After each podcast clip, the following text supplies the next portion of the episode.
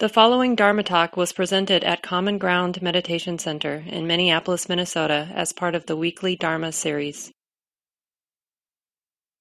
So, my name is Jean Haley, and I'll be the uh, guest teacher tonight. Before we begin, I'd like to acknowledge the people that have been uh, murdered today in the shooting. Or was it last night? I don't know.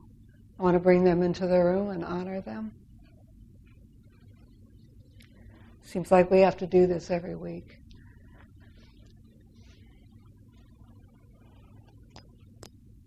So, tonight um, I'm going to talk about the earth. Specifically, I'm going to talk about uh, the climate emergency. As I say that, you're probably thinking, oh no, I don't want to listen to this again. Maybe you're thinking that. Maybe you're not. Uh, so I just want to say a few words about why I am speaking about this. I'm not speaking because I'm an expert. I'm not. I'm speaking because I'm a human being and it's something that's on my mind all the time. Or maybe not all the time, but a lot of the time. And I think it's something that needs to be on our mind most of the time. And this is the perfect place to be talking about it. If we can't talk about it here, where can we talk about it? It's a place where hopefully we feel free to say what's on our mind, to experience what's in our body minds, to share that, to get support. So I like to say I was I was raised in the church of the rich white people, by which I mean uh, it was a very segregated place was mostly uh, mostly white Anglo-Saxon Protestants. The Catholics were the, on the other side of the, the tracks. There were no Jews, literally no Jews, in this town that I lived in, and, and the only people of color were the people who came and worked for the white people. And I always had the sense that this was a place, this church that I went to, and I'm not saying all churches are like this, but this church was a place where people went on Sunday to feel better. And I don't think that's always the role of spiritual communities. So, hopefully not. So, I don't want this place to be that place. And so, I'm going to talk about something that's painful, really. And, I, and I'm talking about it because it's the opportunity for us to experience it viscerally, to be present with it. So, I'm going to pause throughout so we can notice what's present, and then maybe we can have a discussion at the end. I hope so. So if you want to get up and leave, that's okay. I won't be insulted. so actually, I'm calling this um, talk Smokey the Bear, and I have a picture of Smokey back here. Do you, does everyone know who Smokey the Bear is? yeah, okay. Yes? Um, Smokey's one of my faves. Actually, next to Smokey is somebody called Jetsunma Tenzin Palmo, who's a, a British woman who's a Tibetan nun. She spent 16 years in a cave in the Himalayas by herself, living with nature. So I don't know, they're a good combo. I also had a picture of uh, Greta, uh, the 16 year old uh, climate activist, but I somehow it fell out of my bag, so I couldn't put her up there too. But I'm going to talk about her. They're all kind of compatriots. So I'm going to talk. I'm going to start, start talking a little bit about Smokey the Bear. He's going to be my metaphor. And um, so I was just backpacking in um, in Wyoming, outside of a place called Buffalo. Has anyone been to Buffalo? Yeah? Oh, you have. It's great, isn't it?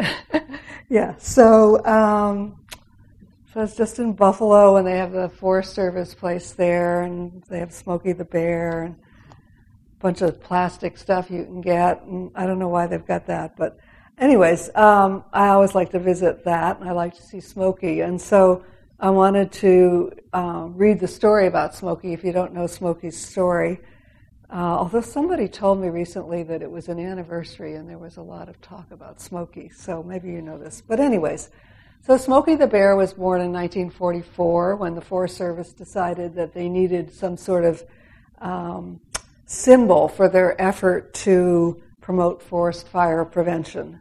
And so the, they hired this ad company that made this poster with this bear on it. And um, the poster said, Care will prevent nine out of ten fires. That sounds kind of boring, doesn't it? that was the original slogan. And then in 1947, the slogan became, Only you can prevent forest fires. I bet you all know that. So then things went along, and in 1950, there was a fire in the in the uh, Capitan Mountains of New Mexico. I was just in the mountains of New Mexico, near there actually. And the firefighters found a young bear cub hanging to a tree. And this bear was very badly injured. He was burned. And he had taken refuge in this tree. And uh, he was still alive, but he barely. And the firefighters were very moved by this, and they retrieved him and uh, they named him Smokey. So he became the living symbol of Smokey the Bear. And news about this story spread throughout the country. It's a nice story. Unfortunately, they took him to a zoo. He went to the National Zoo in Washington. Uh, and he lived there as the living symbol of Smokey the Bear. He lived there uh, until he died in 1976, so he lived quite a while. And then his remains were returned to Capitan, New Mexico, where he's buried in the State Historical Park. So I want to make a pilgrimage out there see his remains. So that's Smokey the Bear. And um, when I read this story, I, I thought it was kind of like a mini Dharma talk. So it included uh, teachings on the importance of taking refuge. Smokey took refuge in that tree on the importance of skillful action. The firefighters took action. In compassion, the firefighters were compassionate. Equanimity, and also the reality of a, of a burning world. And the world is burning, as I'm sure you're aware. So there are fires in Alaska, there are fires in the Amazon, there are fires across the United States.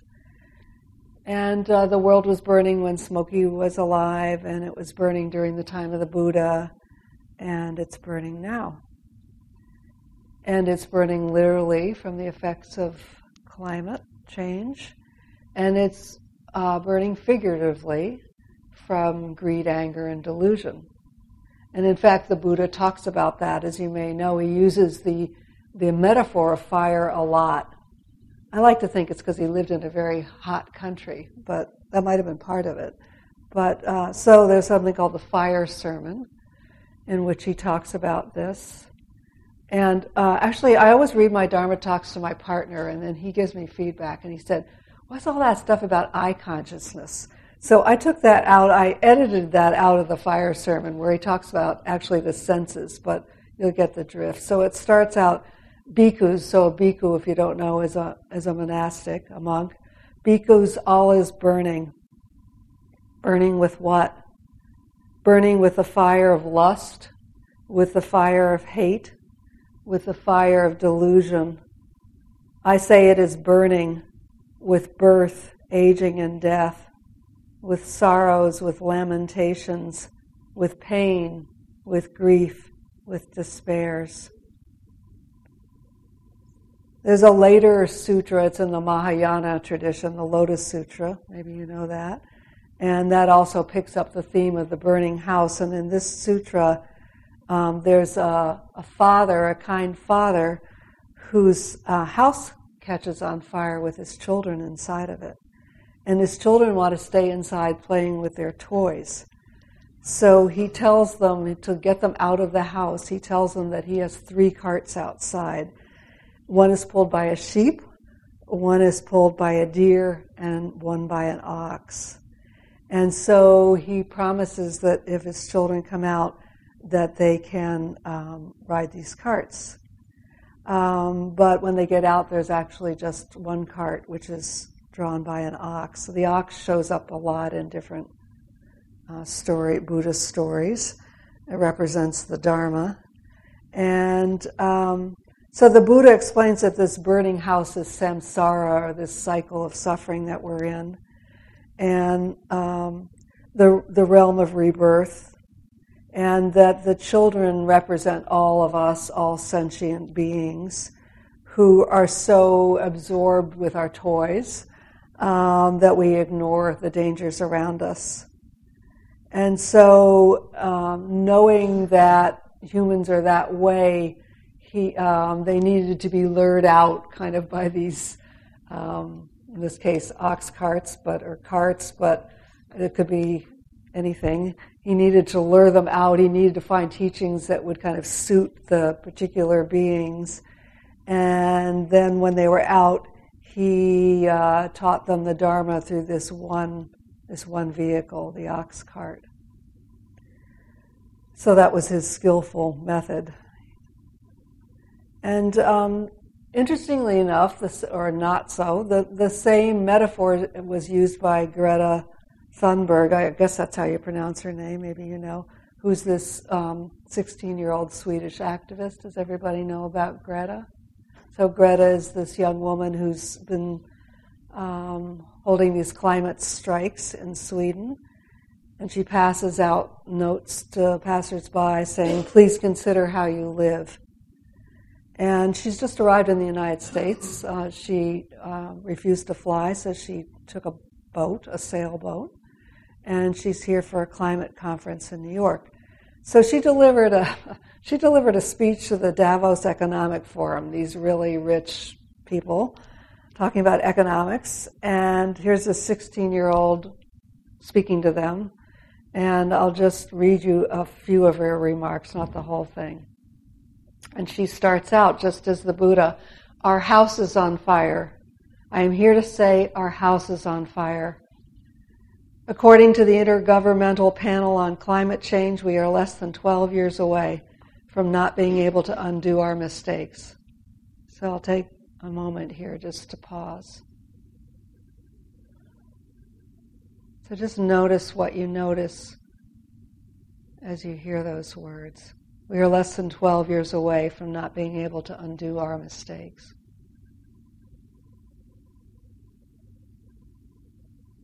In that time, unprecedented changes in all aspects of society need to have taken place, including a reduction of our CO2 emissions by at least 50%. It's in 12 years, and that's optimistic. And please note that those numbers do not include the aspect of equity, which is absolutely necessary to make the Paris Agreement work on a global scale nor does it include tipping points or feedback loops like the extremely powerful methane gas released from the thawing Arctic permafrost. So take a breath and notice what's present.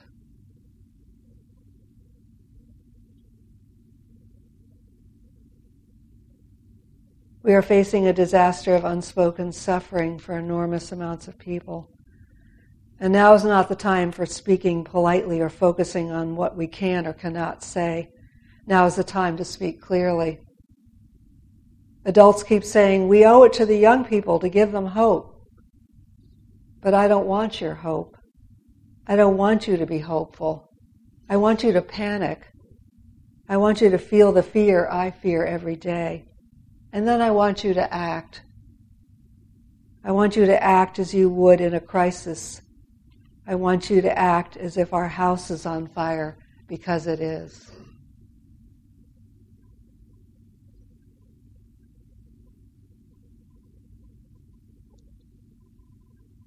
So that's Greta. She's written several books, one of which is called Our House is on Fire.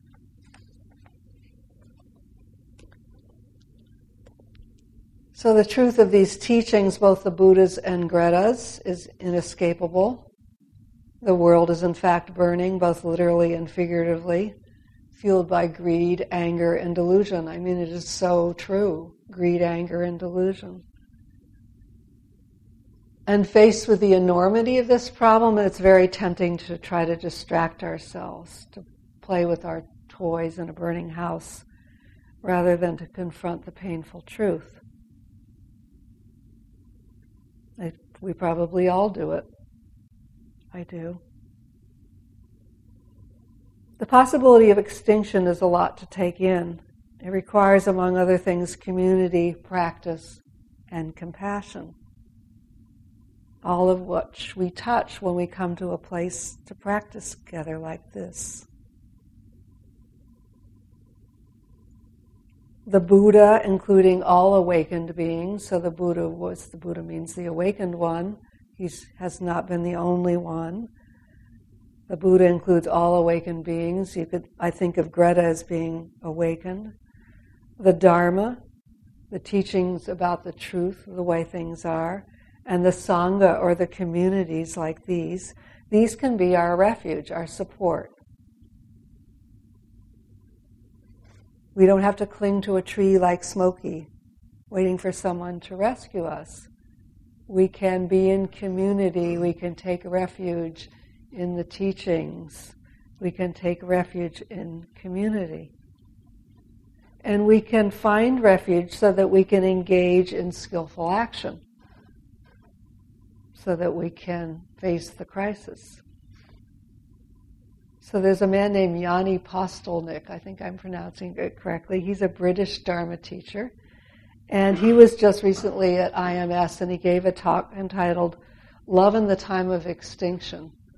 So he's a member of the uh, Extinction Rebellion group, if you know them. They're a group that exists. They're very active in the UK. They're also active across Europe, not so much here. And their thing is um, civil disobedience.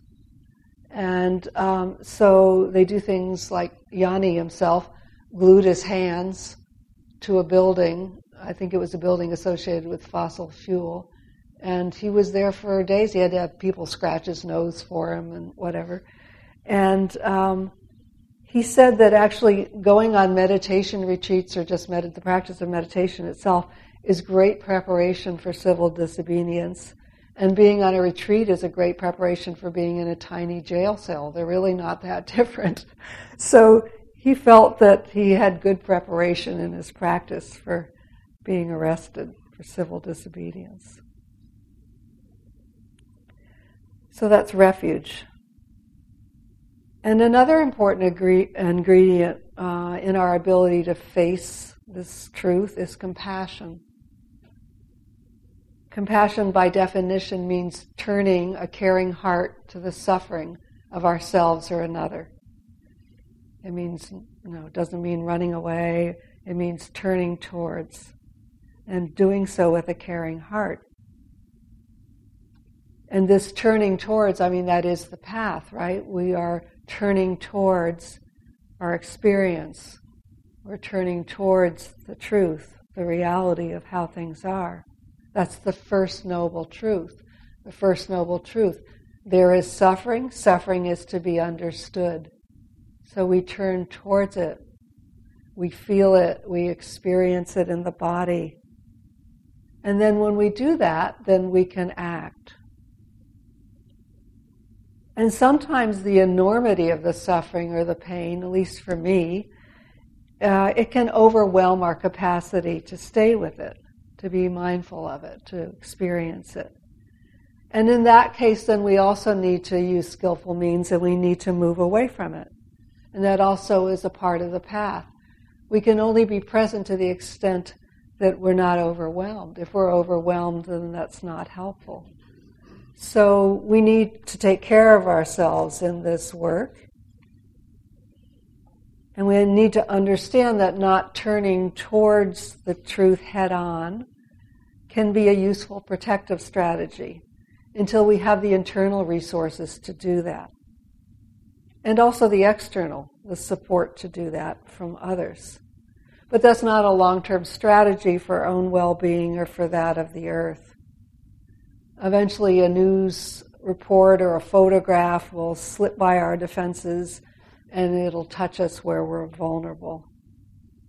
And then we can either fall into despair or dissociate or whatever we do, or we can have our hearts broken open. And that was my experience just a few days ago. So I've been kind of walking around in a fog for, I would say, a year at least feeling very um,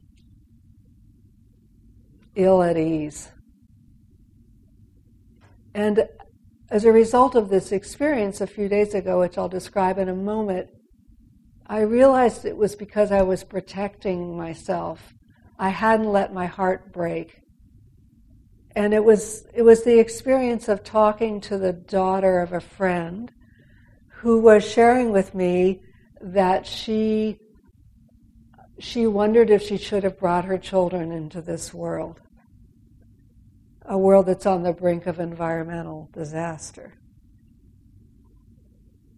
And I thought that was amazingly courageous and honest of her to admit this, that she wondered if she should have brought her beloved children into this world. And it just broke open my heart. It was somehow her, her vulnerability was so heartbreaking that all of that dis-ease fell away. And it was like, oh, okay, now I'm ready to do something. It took that for me to get some clarity about what I might need to do next. And that's often the way it is. You know, compassion and wisdom are considered to be the two wings of the path. And some of us are kind of wisdom people, and then compassion comes in later, and other, others of us are compassion, and then wisdom comes. I would say I'm mostly a compassion person, but I had protected myself from that. So when I had my heart broken open, it was like, oh, okay, I'm ready to do something. I'm probably not ready to glue my hand to a building. That's beyond my capacity right now. But I was really ready to make some very firm commitments to myself.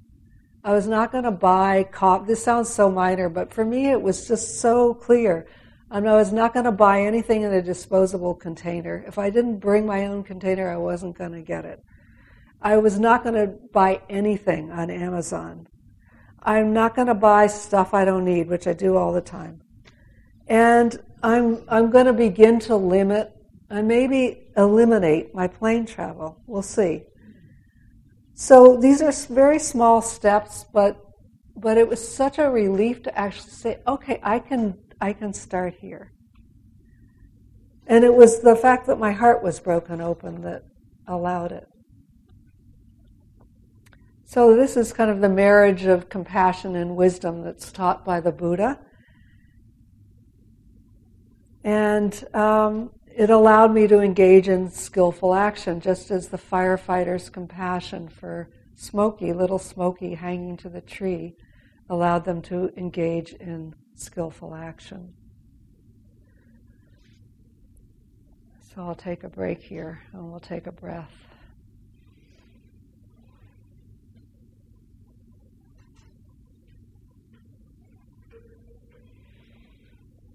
So there's a man named Ken Jones. He's also British. He's a writer on social activism, social justice, and Buddhism. And he says, Compassion is the everyday face of wisdom. In individual spiritual practice, though, some will incline to a way of compassion and others to a way of wisdom. But finally, the two faculties need to be balanced, each complementing and ripening one another. So, for some of us, so this story, I'm a mother, it was something about hearing this mother's story that just broke me open. For some of us, it, it might be the arts. We might see a representation of something that really cracks open our hearts. And so um, I want to read a poem. This is a form of art by uh, somebody named Davrick Leggett. So Leggett is a Qigong teacher, and he's a climate activist, also a member of Extinction Rebellion. And this is a hard poem to listen to and a hard poem to read. We'll see if I can do it. Uh, so I'm going to pause throughout it. I would just invite you to notice again what your experience is, to make room for your experience, to offer yourself compassion in whatever way makes sense. You could place a hand on your heart or whatever and just to be with whatever is present. So is called the good ancestor. Every day I walk a hundred years. to the hill where my great great granddaughter sits. I carry words of blessing and reach to touch her back. And feeling me near, she turns, sad eyed and heavy with grief. What was it like, she says, when the great whales swam? When the birds sang you awake?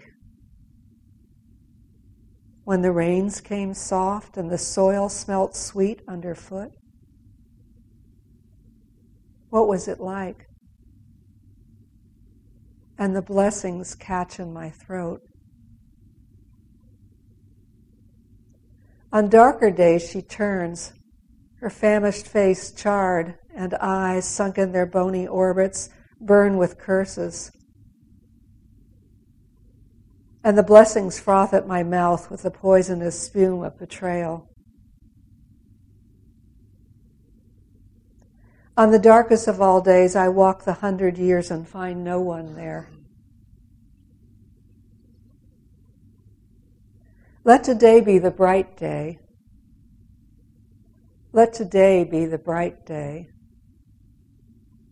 I lay my hand upon her back, and feeling me near, she turns and blesses me, saying, Your love was fierce enough, sweet ancestor.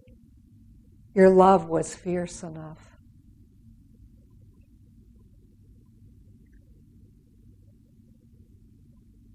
This is dukkha, and it's hard to bear.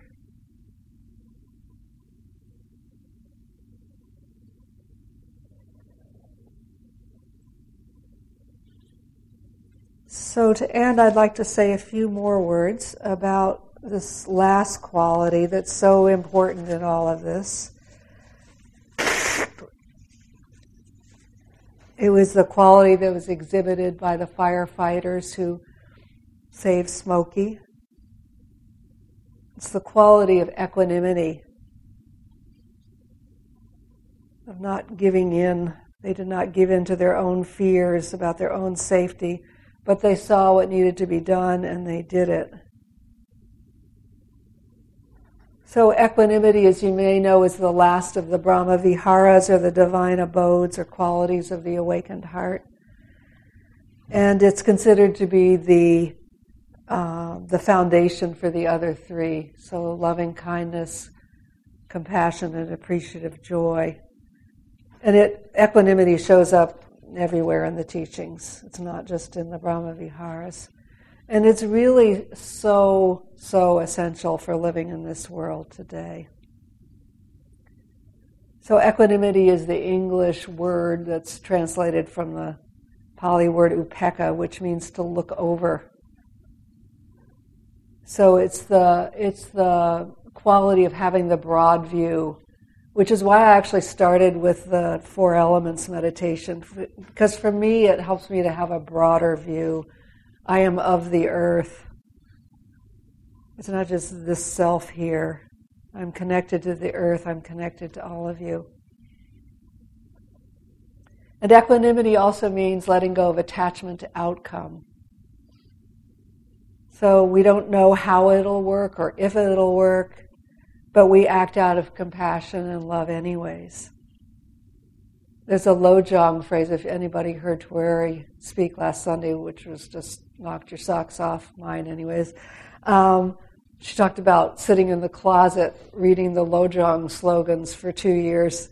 So the Lojong slogans are Tibetan slogans and one of them is something that says something like, um, abandon all hope of fruition. Uh, actually, in the context of the Lojong slogans, it means, you know, watch out for having a goal about what your meditation is going to do.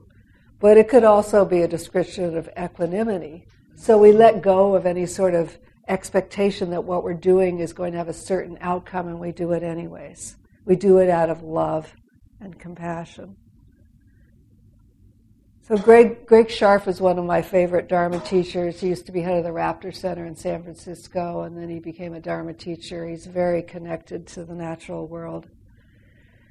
And he says, True equanimity is based on radical in- intimacy with our lives and the truth of the way things are.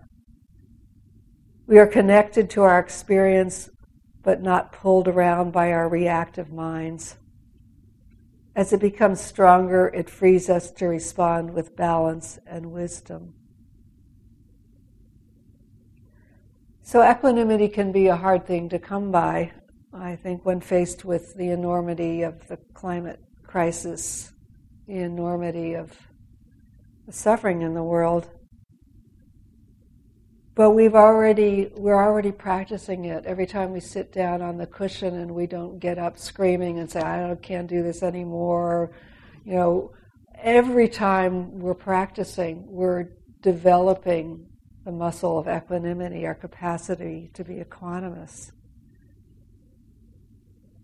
So, Greg also says that there are additional supports for equanimity in addition to the practice of meditation. And these are things like leading a life of integrity, a life that is in accord with our values. Intentionally reflecting on our own and others' good qualities. So, if you're like me, you can get pulled into the rabbit hole of everything is so dark and I forget about the good stuff. So we make it part of our practice to reflect on what's good in the world and ourselves and in others.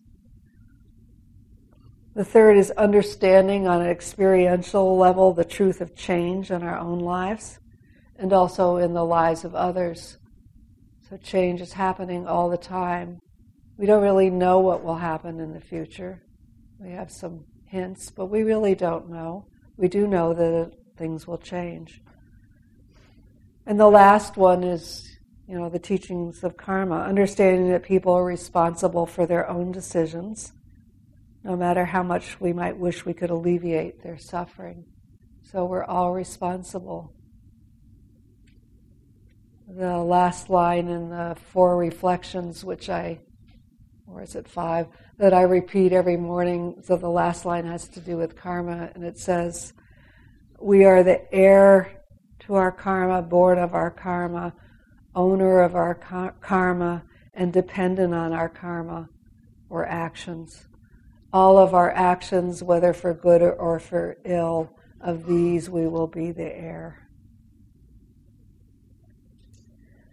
So, as we face this crisis together, all of us in this room, all of us human beings, I wish us all the solace of refuge refuge of a place like this, of refuge of the practice, the Buddha, the Dharma, and the Sangha. The support of compassion, compassion for ourselves and for one another. The courage and the equanimity to take skillful action. And also the strength of equanimity. So I'll end with a quote from the Reverend Martin Luther King Jr. Never, never be afraid to do what's right, especially if the well being of a person or animal is at stake. Society's punishments are small compared to the wounds we inflict on our soul when we look the other way. So, thank you for your kind attention, and I would welcome and invite a conversation. Whatever you noticed as I was speaking, any wisdom you have. Hi, I'm Kathleen. Um, Jane, thank you for talking about this topic. It's really important. And I think a lot of times we go through our life and we don't think about it because we're not affected directly. Um, and I have the luxury of being semi retired, so I work on climate issues. But I think you talked about personal choices that you're making. A lot of us make personal choices that support a healthy climate. But I also think the reality is that we have a lot of power as citizens. And whether we go to a protest or whether we contact our legislators or who we vote for, those things make a huge difference. And we should realize that we have that power.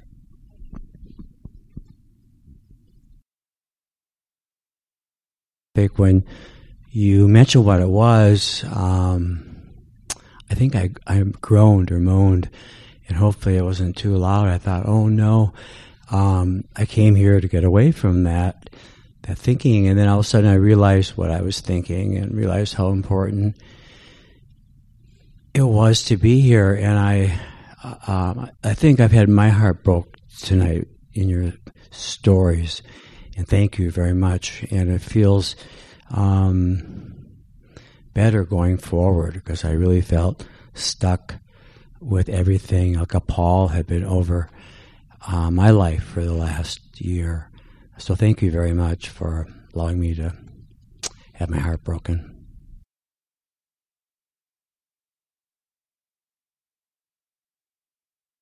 Um, hi, I'm Joey.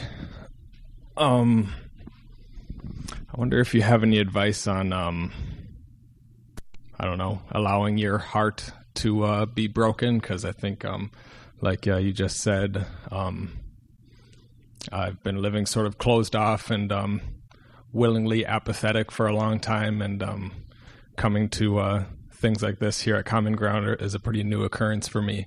Um, so I'm ch- kind of uh, inching my way out. So I wonder if you have any advice about um,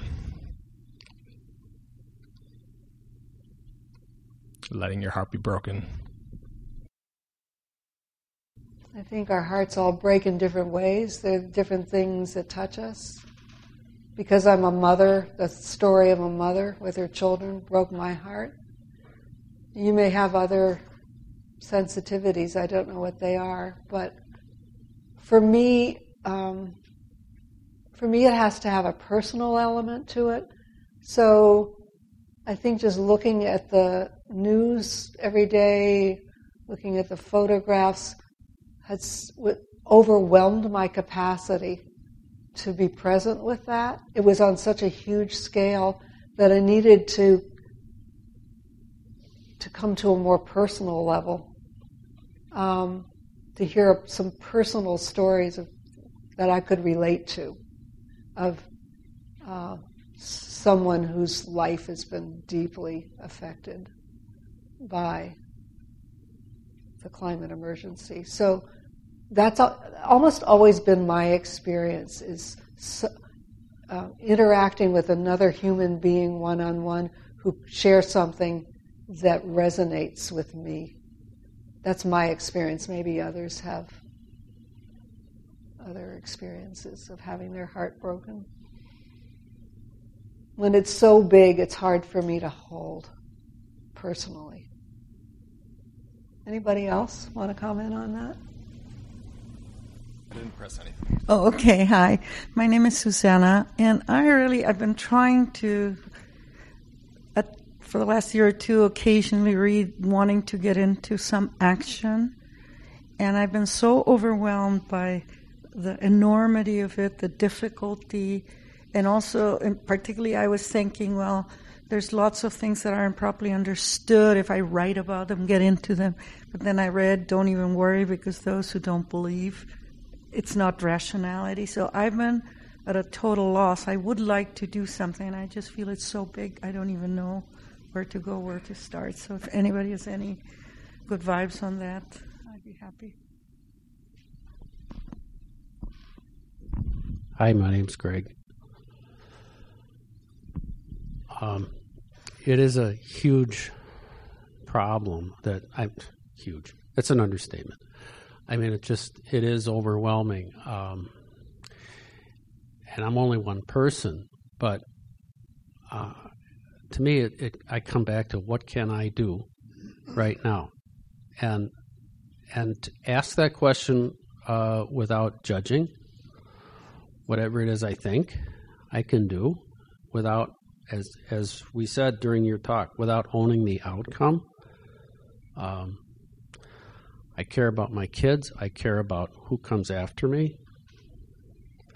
And so I'm willing to do what I think I can do right now. And maybe tomorrow I can do even more.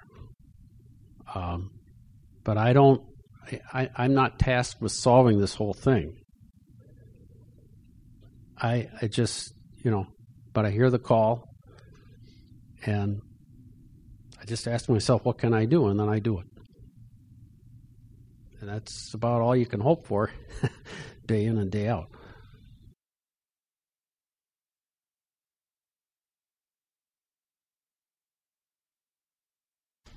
Uh, my name's Michelle.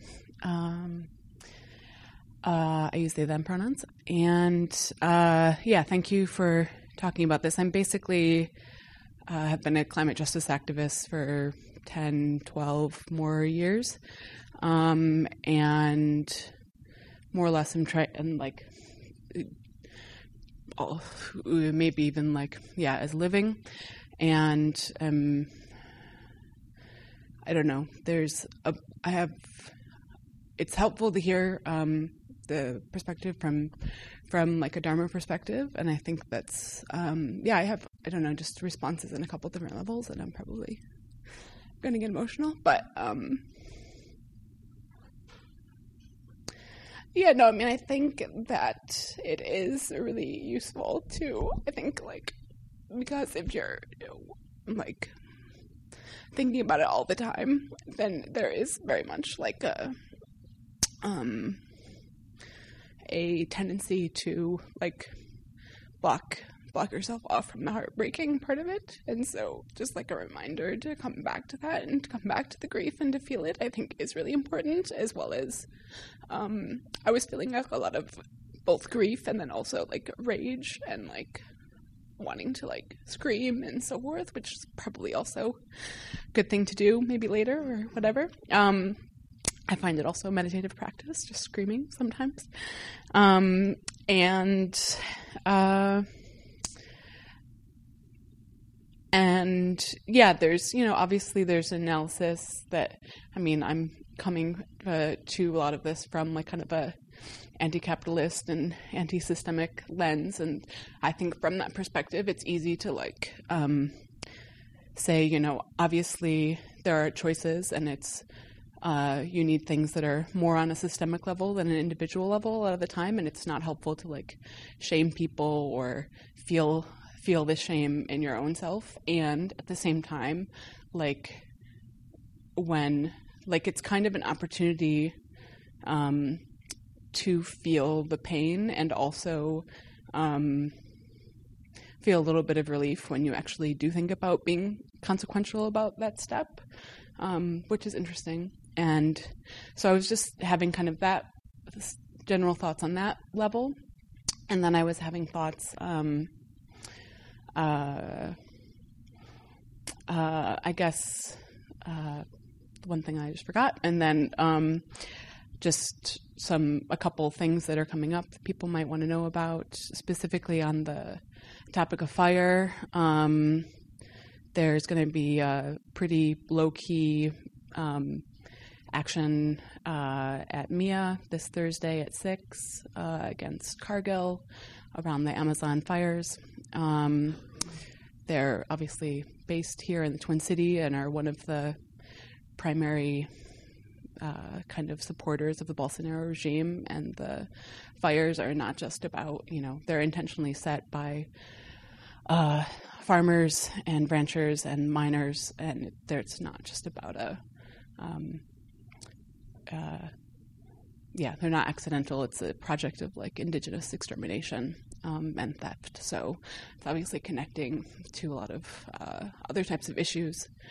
Um, and so I think one thing that's also helpful, I I think um, that I think when I hear kind of the uh, Extinction Rebellion kind of perspective, which I think is also helpful, but um, there's um, I've just heard from a lot of Indigenous people when they're talking about uh, the um, climate issue that like you know the crisis has been here for you know 500 years and more, and all like all of the things that like uh, you know white people are really afraid of, um, like the decimation of societies and ecological collapse have already happened um, to a lot of people in this world, and so um, and and they've learned how to survive and uh, be together in that.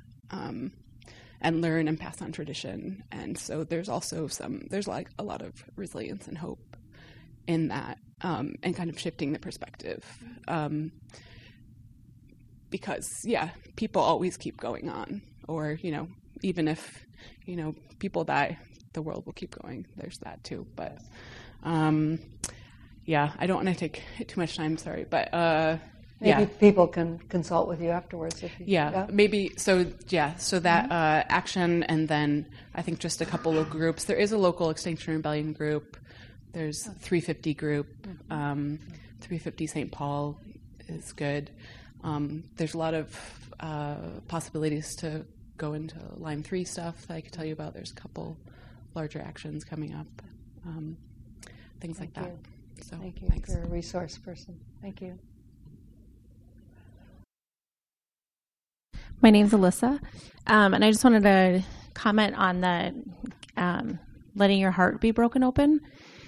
Um, I think that um, the metta practice, the loving kindness practice, um, I think there might be a, a group that sits here specifically for that or an occasional opportunity, um, but just is a good one. So, um, kind of like at the end of a sit, like showing love to your, to yourself and then to somebody who's easy to love. So and it's it's just with closing your eyes and reflecting. So it doesn't have to be it's what you're doing personally. So it's like showing love to yourself, sending love to somebody who's easy for you to love, and then kind of expanding outward, sending love to somebody who's maybe hard to love, that you don't want to love and so forth. There's other people who can have more practice that could articulate it, but I think that that's that's one. And then i find myself sometimes doing that when i'm not feeling very loving or just not really feeling um, anything in particular. And so i just think that um, subtle experience of uh, intentionally trying to focus on your heart my heart um, can put me in a different space. And then uh, also just practicing that and just having um, i don't have any mastery over having a regular sit but the more that i do have an intentional sit in meditation sitting through different feelings of joy discomfort pain good ideas that i forget fleeting thoughts um, all the different range of emotions um, make it a little bit easier than when i'm off my cushion to practice that in life as well. So then confront experiencing uncomfortable emotions on um, day-to-day living I I sometimes without having to really practice it can draw within my own strength that I'm learning. And um you know and then also finding um, like actually studying and understanding a little bit of the Buddhist teachings intellectually helps me make new choices and maybe even like confront uh, or articulate uh, what I need, what I feel needs to be said in a difficult situation. And that can be very heartbreaking, heartbreaking and heart opening.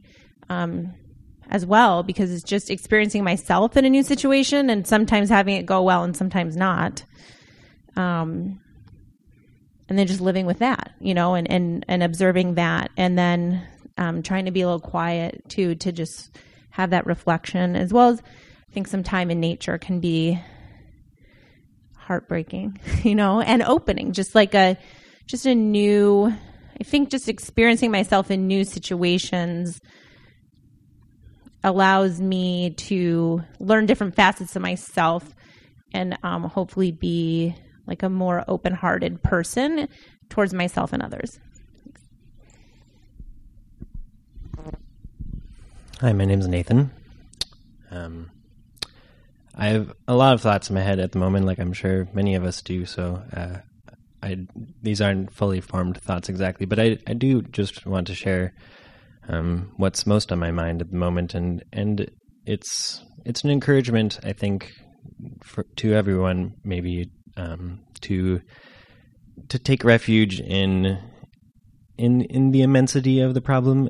Uh, I think it's easy to be overwhelmed, especially when we take it all personally on our on our shoulders. It's it's impossible for any of us to hold uh, the level of appropriate rage and the level of appropriate guilt um, to to interact with with the scale of the problem. And I think that's why so many of us shut down because uh, it's just impossible to carry um, and and to to consider you know what what would be the appropriate action or reaction to to something that's so immense but I think we can also take refuge in, in that immensity um, and and draw energy from it for for the actions that are necessary.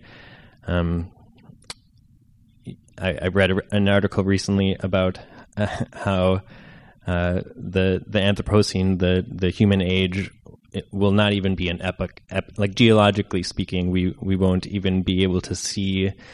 We'll barely be able if, if there were some you know future geologists to to study our our era uh, we'd barely be an era geologically speaking. We we wouldn't even be able to. You wouldn't be able to even find us in the sediment layer. Um, when you look at at the just the immensity of of the evolution of life on this planet, and and I don't mean to trivialize the situation, and I don't mean to trivialize anyone's guilt or um, feelings of grief. I've I've felt my fair share of, of grief for the for the climate um, collapse as well, and, and and I don't think that's really the the point. The point is not to say that it doesn't matter.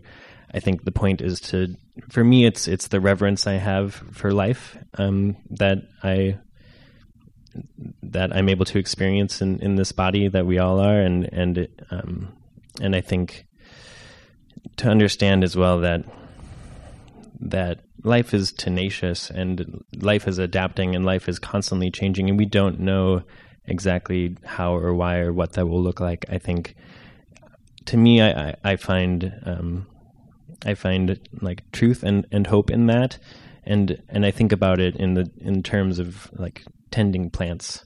So you know you can look now with our our modern age, we can see pictures of of dying plants, dying ecosystem, dying dying things across the world, and we so want to water it and do what we can to tend it. And but it's impossible. You know we can't we can send money maybe for someone to water those plants Metaf- i'm speaking metaphorically. Um, but ultimately the best thing that we can do is is tend what is immediately around us. And i and i mean that in the sense too of of you know if like watering plants metaphorically is just loving each other uh, as radically and and hopelessly as as we can. I think uh, to me that that is where I find refuge is is knowing that that careful tending, that compassionate tending of, of people around us um, is is the best thing that we can do. Uh, or, or, I try and come back to that. You know, then then there's particular actions, you know, that that stem from from that place. But I think it, that my main point is that that if we if we're motivated by despair or motivated by fear, those emotions burn too hot and too fast, and and I, I know what it's like to lose oneself in in those feelings, and so I think they're they're absolutely um, relevant and important, and they're it's important to to feel them and allow ourselves to feel them and allow our hearts to be broken open so that we can feel them, but but being driven by that, I think, is not necessarily sustainable. And, and for me, then the response is to come back to that sort of the the, the peace in my mind of the of the immensity of of the situation, and then knowing too that that as someone else already mentioned, that really my only ability, not even just my only responsibility, but my only ability that I, I can have in this physical body is to look around me, who's around me, what you know plants or in the hearts I can I can tend. I think we're going to have to end here. I just wanted to dedicate the merit before we we end with the announcements. So if you want to come back into a comfortable seated posture.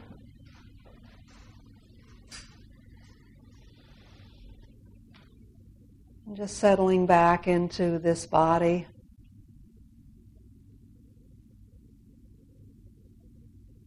And this breath, noticing what's present in this moment.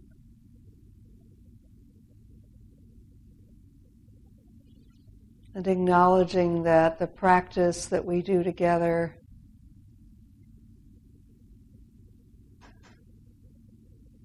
whatever skillful actions result.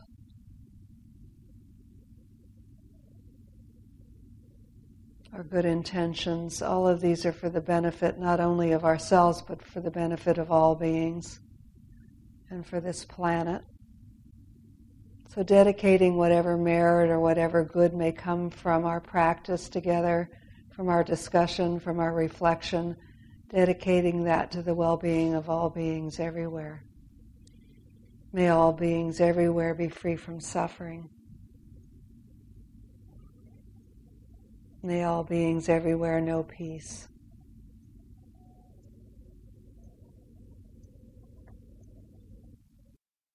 This talk, like all programs at Common Ground, is offered freely in the spirit of generosity.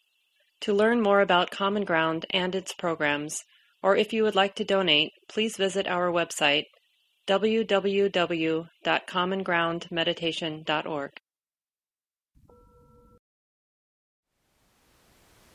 Thank you for listening. To learn how you can support the teachers and Dharma Seed, please visit dharmaseed.org slash donate.